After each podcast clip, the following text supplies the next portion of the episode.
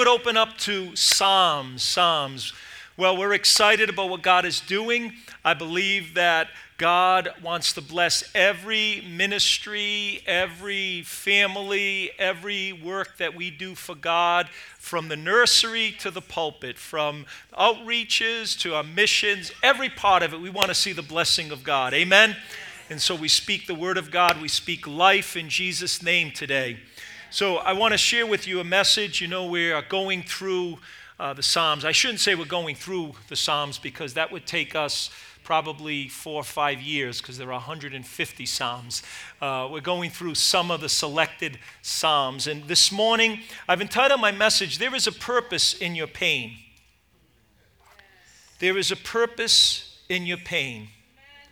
Something that's come to me, and I've heard it from a few different places recently, is nothing is ever wasted with our God. Nothing is ever wasted. What we mean by that is that God has a way of redeeming every situation, using every experience, everything you've ever learned, everything you've ever known, using it for His glory and for our good. When I think of waste, the U.S. creates an enormous amount of trash. We produce 268 million tons of trash annually. You know, there's 2,000 pounds in a ton. So 268 million, that's you, creates almost five pounds of trash per day. The global average is only two pounds, so that tells you a lot about our waste in this country. Every year uh, on this planet, the whole earth, we dump a massive 2.1 2.12 billion tons of trash. 2.12 billion tons of trash. If we were to put that in trucks and line them up around the equator, around the earth is around 25,000 miles. If we put all the trash that we uh, collect in one year on this earth, on this planet, it would go around the equator 24 times. Think about that. It's stunning. And what's, what's really stunning is that the amount of waste that we produce is uh, uh, pretty much most of the stuff is trash that we buy or use in six months. So it goes to show you how there's a lot of waste, there's a lot of trash in our world. I read a humorous story about a woman who fell out of a second floor window and landed in a slow moving garbage truck. Half buried in the trash, she tried without success to get the driver, the truck driver's attention. A foreign, uh, a foreign diplomat standing on the sidewalk saw her and he quipped, Another example of how wasteful Americans are. That woman looks like she's good for at least another 10 years. With God, I believe nothing is wasted. There is a purpose in your pain. There is a reason for your season. I do believe nothing is ever wasted with God. Do you remember when Jesus fed the multitudes with a few loaves and a few fish? It's a miracle, it's the only miracle that is recorded in all four Gospels. And Jesus said something so out of the ordinary so profound when he said in John 6, verse 12, he said, Gather the pieces that are left over. Let nothing be wasted. Let nothing be wasted. I believe God wastes nothing. I believe Jesus, in this particular instance, was showing a concern and an interest in the leftovers. It was just some fish and chips that were left over. But he said, let nothing be wasted. And if Jesus was interested in the fish and the chips that were left over, how much more does God have a purpose? Does God have a reason? Does God have a plan for everything we go through? The Lord always uses the pain of trials and adversity to accomplish His purpose. Turn to the person next to you, say, There is a reason for your season. There is purpose in your pain. Isn't that good to know? Think about it. Think about some of the things that you and I go through, some of the things that uh, so painful we can't even fully articulate it. We can't even fully understand what it is we're going through sometimes. And it's easy, people who don't understand that, it's easy to be judged, to be misunderstood. And sometimes we can even be, become more critical of ourselves. But we don't even know all the factors that are involved in our life. But God does. God knows everything that we're going through, and there is a purpose. God has a purpose for everything we're going through. Come on, somebody say amen. What do I mean by that? I mean that God uses the good, the bad, and the ugly. He uses the experiences of your past, the places you've been, the people you've met, the education you've had, everything. Nothing is wasted. Turn to the person next to you say, Nothing is wasted. I even found, doing a little research, I found a Facebook page that was, that was uh, titled, God Wastes Nothing. God Wastes Nothing. I came across a book by Elisabeth Elliot. Suffering is never for nothing, the title of her book. And then we know that verse of scripture, Romans 8 28. I believe most of us have heard it. Some of us could quote it. And we know that all things, all things work together for good to those that love God and to those that are the called according to his purposes. Now, I think the key is, is loving God, but I, you need to link, you need, listen, listen, you need to connect your pain, you need to link it as in a chain to the eternal purposes of God. I think that's important to understand. You see, because everybody, whether they're a Christian or not a Christian, they're a believer or non believer, it doesn't matter. We all go through pain and suffering. But it is wasted if you're not linking it to an eternal purpose. It doesn't come to nothing, really. Those that suffer without God, it's very sad. God is always reaching out to them, God is always stretching out his hand. When people turn to him, he receives with love and grace and mercy. But, but you and I, as believers, when we link it, when we connect it to the eternal purposes of God, we know that it works for good. There is a purpose in your pain when you link it to, to the eternal purposes of God. Somebody should be tweeting that, posting that, passing that on. Because it's according to His purposes. Apart, apart from God, it, it, it, it, it, it, it is a waste. Which leads me to my passage Psalms, Psalm 71. How many of you there say amen? How many of you are heading there? Say amen. Okay, Psalm 71. We're talking about there is a purpose for your pain. Uh, God doesn't waste anything. Look at what the psalmist said. Look what David said. Verse 19 Also, your righteousness, O God, is very high. You who have done great things. O God, who is like you? He's testifying, he's declaring what he knows to be true. Verse 20, look what he says now. You Who's he talking to? No, he's not talking to you. He's talking to God. Come on, stay with me. You who have shown me great and severe troubles. You, God, you've shown me great and severe troubles. What, what will happen? Shall revive me again. You shall bring me up from the depths of the earth. You shall increase my greatness and comfort me on every side. What a promise. What a promise. I want to I wanna just tie it to another passage in Psalms. If you would go uh, to Psalm 66. Again, these are the words of David. This is the word of God this morning. He who has ears to hear, let him hear what the Spirit has to say. Psalm 66, verse 10. For you, who's he talking to? No, he's talking to God. I thought you would have learned from the last time. Oh, my Lord, I got to stop my sermon all over again. Help me, Jesus. Take the wheel. You, oh God, ha- have proved us. You have refined us as silver is refined. You brought us into the net. You laid afflictions on our backs. You caused men to ride over our heads. Oh my goodness. You, we went through fire, we went through water, but you brought us out to rich fulfillment. Hallelujah. I don't know about you, but when I read this, I, I hear the heart of David. I hear the, the pain, and, and, and he, he's trying his best to uh, articulate it and communicate it, and he's being very descriptive. He's being very graphic. He's recalling some of the difficult seasons he has been through. I don't know about you, but it doesn't sound like fun. Men riding over our heads, those are chariots with horses.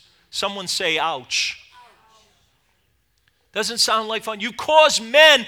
Now, he's speaking metaphorically. Obviously, he wasn't on the track and they were doing chariot races. But, but he was talking about life. He was talking about his experience. And it felt like men were riding over his head. Can anybody relate this morning? I know, but I'm looking at some of you and this is what you're going through. Why ain't you, why ain't you looking like you hearing me? I'm sorry, I can't go by their faces. That's what God said to Ezekiel don't look at their faces. Deposits. I mean, what, what he had been through, it doesn't, it doesn't sound like a picnic. He says, We went through fire and through water. But look what he says. He says, Great and severe trials. Isn't that what he said? He said in verse 20 of go back to 71, you have shown me great and severe. Now, I want you to understand something uh, very simple. Great is an adjective used to describe something that is large in size. Great, large in size. Severe is an adjective which means harsh, extremely serious in intensity. So couple them together. It wasn't just a large trial, it was, it was a severe trial. It wasn't just a severe trial, it was a large trial. Now, now, how many of you, we can go through a severe trial if it's small? We can go through a large trial if it's short. We can go through a longer trial if it ain't so severe. Are you following me this morning? I know some of you didn't have your coffee and it's a little tough, but Think about it, it's the combination of both. And what, what David is speaking of is he's speaking of the size and the intensity of what he's going through. I want to look at just three points quickly, and I want to just tie this together by the grace of God. Holy Spirit, help me. Verse 19 in Psalm 71, what is he, how does he start off? He said, Also your righteousness, O God, is very high. You who have done great things, O God, who is like you. This is David's declaration. My first point David's declaration. And what is he doing? He is saying, God, your righteousness is very high. You've done great things in my life. You, there is no one like you, God. You see, right here, David is declaring who God is.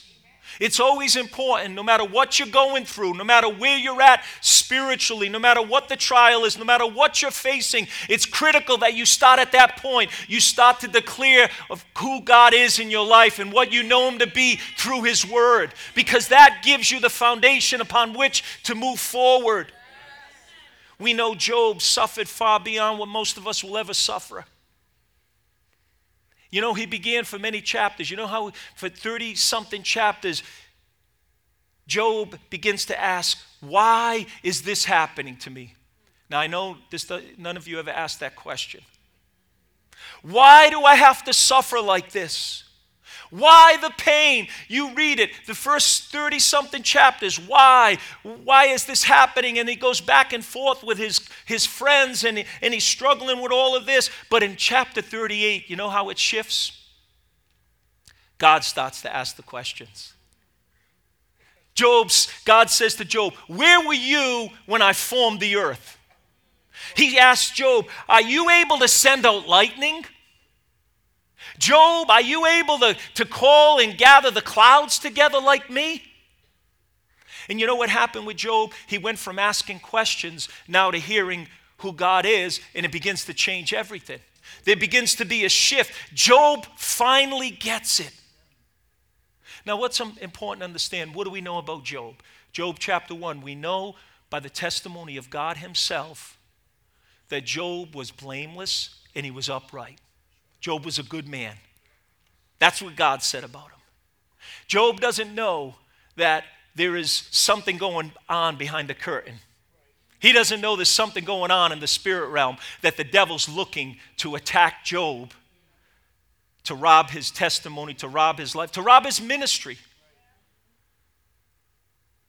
So Job is asking all these questions, and, and, and he knows God. He has a relationship with God. He's walking with God. He's a good man. Turn to the person next to you say, Job's a good man. But as good as he was, there were still greater revelations of God. As good of a man as Job was, there was still more of God to know. You know what that tells me? We have not yet arrived. What does that tell me? There's still something you need to learn. There's still something I need to learn. There's still a growing process. No matter how solid, how grounded, how good Job was, he still needed a greater revelation of who God is and that is true for all of us. We will still, we still need to know God greater. We still need to press on. The Bible says, press on and pursue the knowledge of the Lord. Joe, even, even Paul said, I want to know him after 30 years of revelation, 30 years of ministry, 30 years of great service for God. He said, I want to know him more. I want to know him in the fellowship of his suffering and in the power of his resurrection. Job finally gets it. In verse uh, of Job uh, 42, Job 42, I just, I just got to take the time to read it because it's so powerful. Here's Job. He said, Job answered the Lord and said, I know that you can do everything and that no purpose of yours can be withheld from you. You asked, Who is this who hides counsel without knowledge? Therefore, I uttered things I did not understand, things too wonderful for me, which I didn't know. And then Job says, in verse 5 I have heard of you by the hearing of the ear, but now my eye sees you. He said, I've heard, I've, I, have i have learned, I've grown, but now, now I'm getting a revelation. And you know what he says? I abhor myself and I repent in dust and ashes. I believe a greater revelation of God should not induce pride in our lives. I believe a greater revelation of God should not produce a bigger ego but it should cause us to abhor, to, to humble ourselves, and to realize, you know how great our God is? And you see, Job went from questioning to trusting. He went from questioning God to trusting God. What I want to ask you this morning is what do you do in your season of pain? What do you do in your season of trials? We can't always see the big picture. We can't see everything. What do you do when you, you don't see clearly?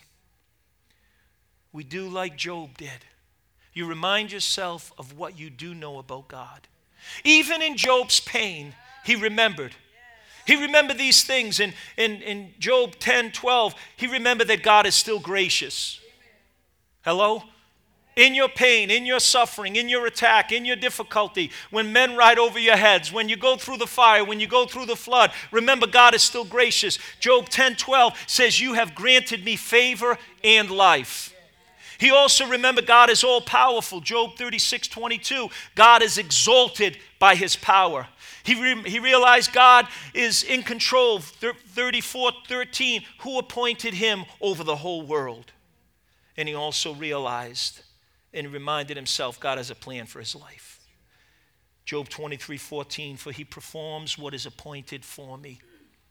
Can it be that in the midst of your difficult season, it is God performing his plan in your life? God is passionately and intimately aware of every detail in your life. God doesn't miss anything, God doesn't waste anything. He says, pick up the pieces so nothing is lost. Let nothing be wasted. David declares in this verse, in his declaration, God, you're righteous. God, you do great things. God, you're holy. What am I saying? When you don't understand what you're going through, start trusting in what you know to be true. There are many things I don't understand but I'm grateful for what I do. I know that I know that I know. I remember Dr. Hero in Bible college. He would say that you need to know that you know that you know that you know. And I know that I know that I know some things. I know that God is righteous. Every time I can't understand why something has happened, I think back when Abraham went before the Lord and, and, and, and he didn't understand something, but he says, You know, shall not the judge of the whole earth do what is right? Even when he didn't understand God's judgment, even when he didn't understand how God was dealing with certain things, he says, You know what? The judge of the whole earth will do what is right. See, from our perspective, we have a skewed uh, uh, a sense of justice. God doesn't, God's not uh, affected by biases, by prejudices, by any of those things. He judges righteously, He judges perfectly. Can you say amen? I know that I know that I know God is righteous. I know that I know that I know God has done great things.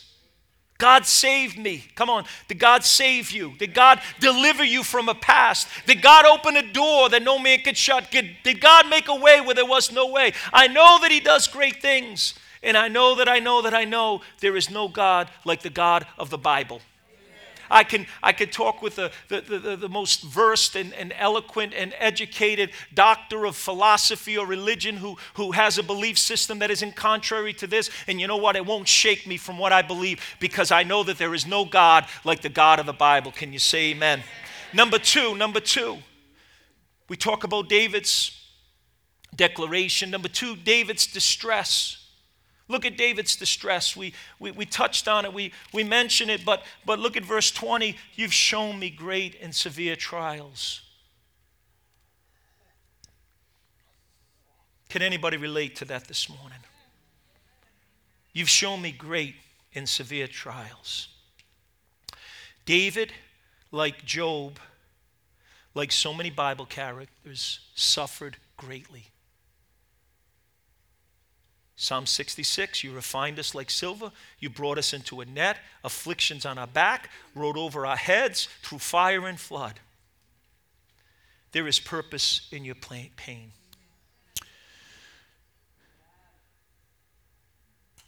A clear Bible teaching is this.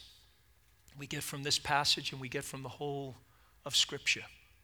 God tests his people. Hello? If you want to belong to the family of God,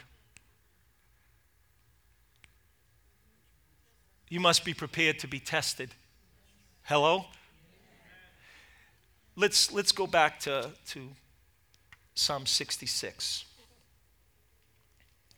Verse 10 For you, O God, have proved us you have refined us as silver is refined. You have refined us as silver is refined. One vivid, vivid imagery is that of the refining of precious metals. What the, the imagery or the illustration here is a metal worker who is going to purify silver or gold.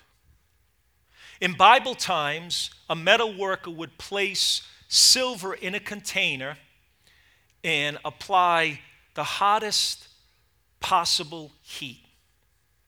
What would happen when that silver or that gold is being refined or the, the, the, the fire, the metal, the heat is being put to that metal is to purify it the impurities would begin to rise to the surface.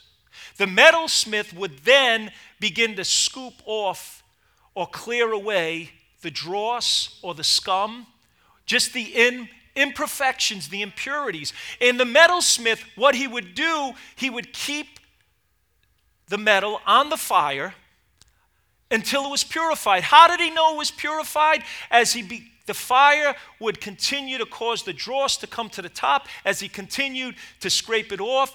He would then look into the metal, and if he could see his image without distortion, he knew that the metal was purified.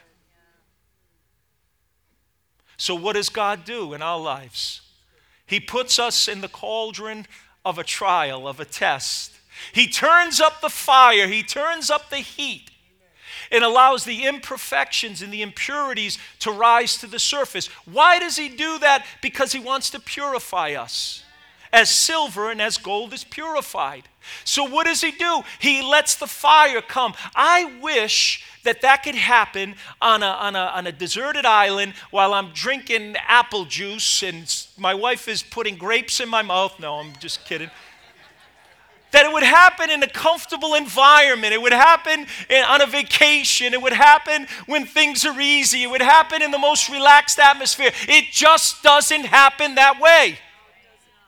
The stuff that's in your heart, the, the dross, which is the impurities that's mixed in the metal of our faith, they will not be exposed until a fiery trial is put to it.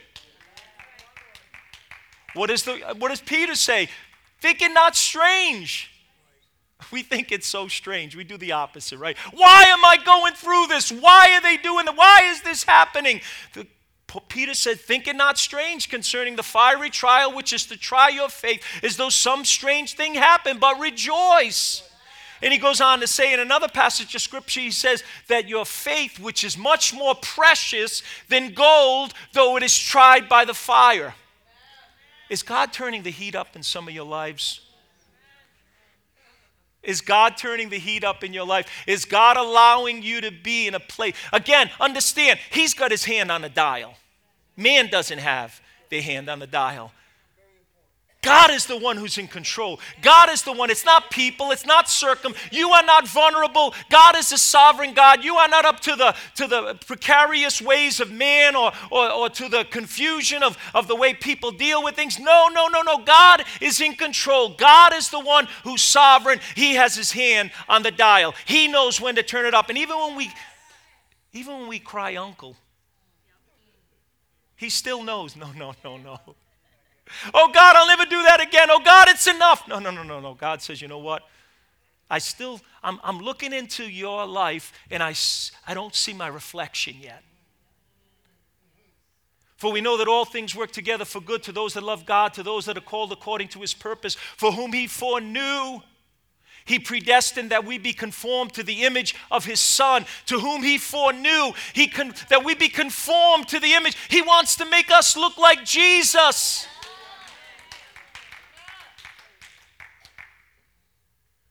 You know, so many times, even in the church where we, we try to look like some, some preacher or some worship leader or, or somebody, we try, to, we try to, in the natural, look a certain way. There was a time when, when certain preachers, back in my day, I won't talk about today, but we all try to dress like evangelist so and so. They wore a tie, they had a little, a little kerchief, what a, something like that and, and, and they and they I, I, I, remember I remember preaching and, and I took off my jacket and, and I even made reference this is how evangelist so and so does it. Oh how foolish. God have mercy. Thank God this was 35 years ago. But um, my point is we try to look like but but God wants us to look like Jesus. He wants us so so when the fire is being put and here here's the thing I, I, I say it this way. God for every one of you is so painstakingly interested and concerned that you look like Jesus, that He will work in your life that ways you can't even understand or comprehend or wonder why. I was talking to a pastor from out of state not too long ago, and he was telling me about a problem he had a church person. I couldn't relate because I have no problems with church people. yeah, right. But he was talking about a problem. We had a church person, they had been with him a long time, and, and there was an offense, and, and they got mad and they left the church, and, and it really hurt him. And he said, he says, you know, he says, I know, he says, I know God's trying to, you know, the answer is teach me something. But he said, you know, I wish God would try to teach them something. Hello? I could relate to that. You know, it's like, I know God wants to teach me something. God, what do I need to learn from this? But is, are they learning anything? But you know what I realize? It doesn't matter because God will deal with them. God will deal with each and every one of us. He is painstakingly concerned with, if you are serious about following Jesus, He is painstakingly concerned with conforming you into the image of His Son, Jesus. And He will use, He will test you as by fire. How many of you still with me? You see, the hotter the furnace, the more quickly the impurities are about to surface. And see, you know what it does? The fire, sometimes, let's be honest, we could all be pretty clever. We could all, we could all be pretty slick. We can hide some things. Oh, I'm not talking about anybody here, the other churches. We could, we could, we can get away with some things. We could play the church game. We, that's where you get, they play church. In other words, they know how to say the right thing, act a certain way. They know how to get buddy buddy with certain people. They know how to, you know.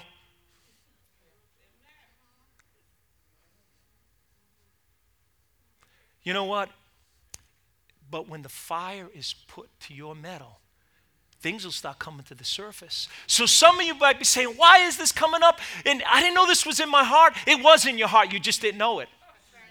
And God will go after certain things and He will keep the fire. Oh God, why am, oh Lord, don't preach this message back to me tomorrow.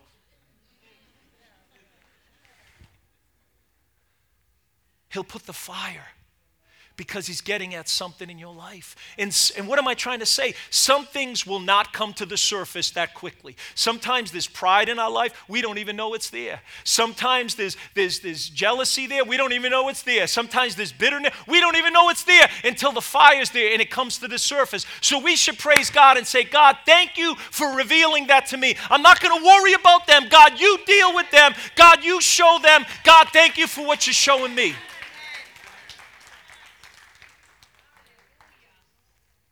God will go on with the process. And then he knows that the process of refining been, has been successful when he sees his reflection and he takes us out of the furnace. Isaiah 48, verse 10 Behold, God says, listen to the word of God. Behold, I have refined you, but not as silver. I have tested you in the furnace of affliction. How many of you still in the word of God? What if we prayed, Lord, don't take me out of the refining process, but give me grace to endure it until you are pleased and satisfied with my life? Oh my God. That, that's what Christian, that's what, that's what the real test is. Come on. Eh, that's what it re- it's really all about. Until you see your reflection in my life. You know, listen to me. People run from churches. They run from ministry positions. They run from jobs. They run from marriages because it gets hard and it's difficult to understand. Don't run. I don't think you're hearing me. I don't think you're hearing what the Spirit wants to say. Don't run. When it gets difficult, God is trying to reveal something. When it gets difficult, God is trying to show you something. When it gets difficult, don't worry about what, what, what other people are doing. Realize God is refining you. You see, we want to get out of the fiery trial prematurely. But sometimes we've got to realize we just need grace to endure it. I remember talking to people in, from different churches, and they told me, Pastor, they were coming to me for counseling. They said, You know, it's difficult here. I don't agree with this. I don't like that. But God has not called me to leave. Oh my God, I knew I won't get much of an amen. I, I knew you come up with a spiritual reason why you're going to leave. God spoke to you, then I, I can't say anything to that. Adios, amigos. but I was I appreciated that person who said to me, you know what? God has not released me. Has God released you? No. Maybe He hasn't. Maybe He's got you where He has you because that's the only thing that'll get at what's in you that He wants to get out of you. I don't know about you, but I think this is good preaching this morning, whether you like it or not. Remember, remember Paul? Do you remember Paul? Three times he sought the Lord. He says, God, deliver me from this. God, get me out of this. God, I don't like this. God, please. God said three times Paul played, prayed. How many of you know Paul knew how to pray? If any of his prayer, if, if his prayers, uh, if anybody's going to get their prayers answered, it would have been Paul. And you know what God said? Jesus said, My grace is sufficient for you. My grace is sufficient in your marriage. My grace is sufficient in your job situation. My grace is sufficient in your relationships. My grace is sufficient in your financial situation. My grace is sufficient. Not get me out of it, but God, what can I get out of it? Let me say that again for those of you that have your coffee this morning. Not get me out of it, but God, what can I get out of it? In other words, what can I learn? And I, and I conclude with the last point destiny. We talk about David's declaration, David's distress. Now look at David's destiny. Look what he says in verse verse 20. I love this. I love this because what am I talking about? That you there is a purpose for your pain. There is a reason for your season. What am I trying to say this morning? Look what David said. You show me great and severe troubles, but you're going to revive me again. You're going to bring me up from the, from the very depths of the earth. You're going to increase my greatness. You're going to comfort me on every side. Your trial is not the end. Your pain is not the end. God is bigger than that. God is greater than that. God will bring you out to a place of greatness, a place of blessing. No man could hinder you. No man could stop you. No devil could hold you back. When the Lord lifts you up, there's no one that can put you down.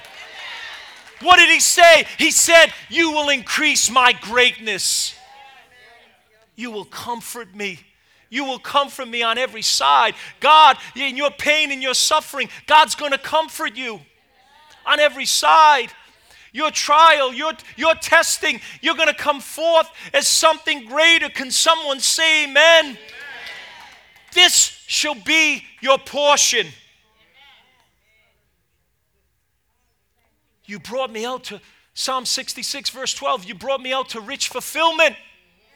That he's talking about what he'd been through. This trial is not the end. I love the song, Fear is not my future. You are. You are. Sickness is not my story. You are. You are. Heartbreak's not my home. You are. You are. Death is not the end. You are. You are. Hello, peace. Hello, joy. Hello, love. It's a new day. Hello, strength. Hello, hope. It's a new horizon. The sun is coming out. Hallelujah. I'm coming out. You're coming out. Look at what Job says, and I bring this to a conclusion. Job chapter 23. Look what he says. Look, I go forward, but he's not there. Job is in the throes of pain and suffering like few of us have ever experienced or will ever experience. And he says, Look, I go forward, he's not there. I go backward, but I can't perceive him. When he works on the left hand, I can't behold him. When he turns to the right hand, I can't see him. What is Job saying? In my trial, I'm trying to perceive and see and experience God, but I can't.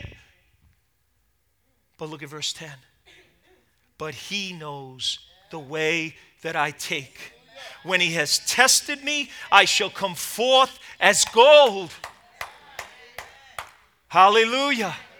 He says, I go to the right, I can't see him. I go to the left, I can't perceive him. But you know what he came to the realization? It doesn't matter. If I can't see God, God can see me.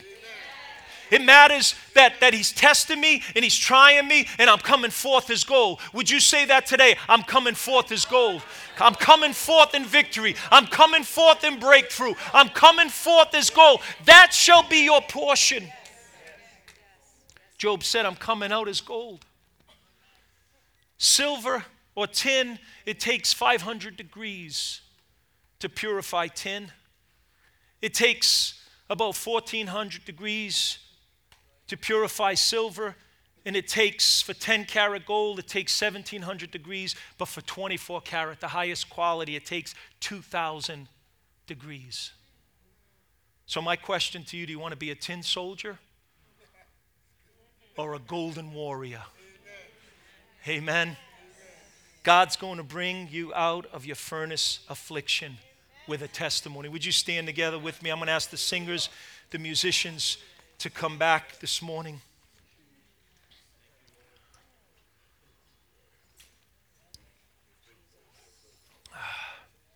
We want to pray this morning. The question, why pray? I've been through this for so long. I'm tired of praying. I'm tired of waiting on God. Why pray? It will bring God into focus. Why pray? It will anchor you until the waves, the waves subside. Why pray this morning? It will lift you up above your natural inclinations. I don't know about you, but when I'm in a trial, some stuff starts coming up. Things come into my mind, things come into my heart, and I know, God, you got to purify that. But in my flesh, come on. When you're in your flesh, you say things and do things. But see, when we pray, we rise above our flesh. Come on, when we pray, we uh, alleviate the panic and the fear. Come on, in your troubles, in your trials, in your affliction, the enemy will whisper, You will never get through this. Can anybody relate to that this morning? You'll never get through this. All of my study, all of my research of church history, of men and women that God has used, great testimonies, have been people who have suffered. No pain, no gain. Let's not waste our pain this morning. Let's not waste our suffering. Let's bring it to Jesus. Let's pro- process it in prayer this morning. As they begin to sing, I'm going to ask you to move out of your seat. Find a place of prayer. Sometimes we pray for you, we pray in staff, we lay hands, we try to pray for you, and we, we do that sincerely and faithfully. But you know what? Sometimes you just need to seek God for yourself this morning. You need to just come to the altar and just, or maybe at your seat, kneel. I think sometimes it's good that we find a posture of humility. We kneel or we humble ourselves before God and we say, God, give me grace to withstand. Give me grace. Give me, give me the, the faith and the wisdom to walk in the truth and the light of the revelation you're giving me. Lord, oh, even though the fire is intense, I know that you're testing me but I'm declaring I'm coming forth as gold.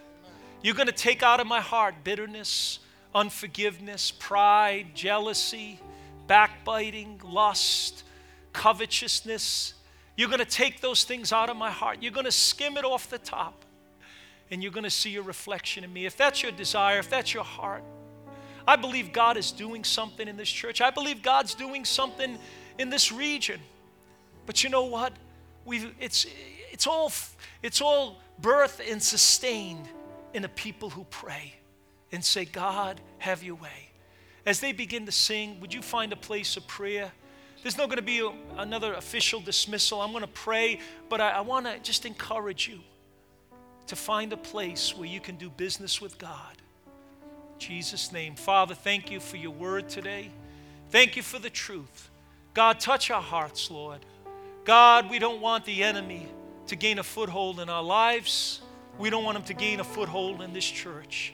So, God, we pray for the grace to humble ourselves before you, to pray sincerely, Lord, purge me, cleanse me, change me. Lord, I pray over the body of Christ here at Victory. God, let them know that with you nothing is wasted. Let them know that with you, you have a purpose for their pain and you have a reason for their season of what they're going through that you're in control. Pray for grace and strength. In Jesus' name, amen. Would you come? Come to the altars as they begin to sing. Find a place of prayer. God bless you this morning.